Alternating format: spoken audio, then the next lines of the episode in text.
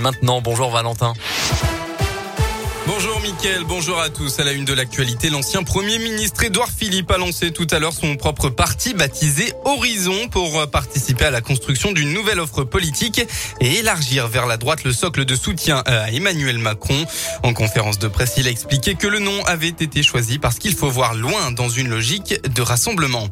Le président de la République, qui lui était aux côtés de Robert Badinter aujourd'hui au Panthéon pour célébrer le 40e anniversaire de l'abolition de la peine de mort. Ils ont tous les deux lancé un vibrant appel à l'abolition universelle de cette dernière. Le chef de l'État a enfin annoncé une rencontre au plus haut niveau début 2022 pour convaincre les pays qu'ils l'appliquent encore. Dans l'actualité locale à Saint-Chamond, dans la Loire, une aide-soignante à domicile a été blessée par balle par un homme âgé dont elle venait s'occuper. Ça s'est passé hier soir. L'homme de 82 ans, phase terminale d'un cancer et victime d'une bouffée délirante, a cru être victime d'un cambriolage. Il a alors pris une arme à air comprimé, tiré et blessé l'infirmière au bras. Il a été placé en garde à vue. Dans l'un, hier en fin d'après-midi, les pompiers ont été engagés pour un accident de la circulation impliquant deux véhicules. Ça s'est passé vers 17h30 à Chaigneux-la-Balme sur la départementale 1504. Deux personnes ont dû être désincarcérées et transportées à l'hôpital. Une femme de 19 ans en urgence absolue et un homme de 30 ans en urgence relative.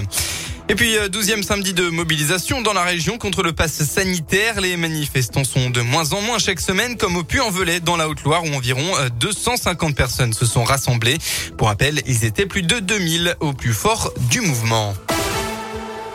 Les sports en basket, la troisième journée de championnat ce soir. Après deux victoires en deux rencontres, la JL de Bourg a d'ores et déjà euh, bien démarré la saison. Les Bressans affrontent ce soir Strasbourg pour la troisième journée. Coup d'envoi à 20h. En revanche, début de saison raté pour la chorale de Roanne qui n'a gagné aucun de ses deux premiers matchs. Il faudra donc se relever sur le parquet de Paris à 20h aussi. En football, demain soir, la France est en finale face à l'Espagne. Les Bleus vont tenter de remporter la Ligue des Nations. Ce sera sans Adrien Rabiot testé positif au Covid. Coup d'envoi à 20h45.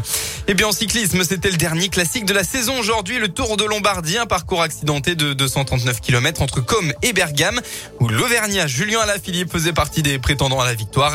C'est finalement Tadej Pogacar, le double vainqueur du Tour de France, qui s'est imposé devant le valeureux italien Masdana.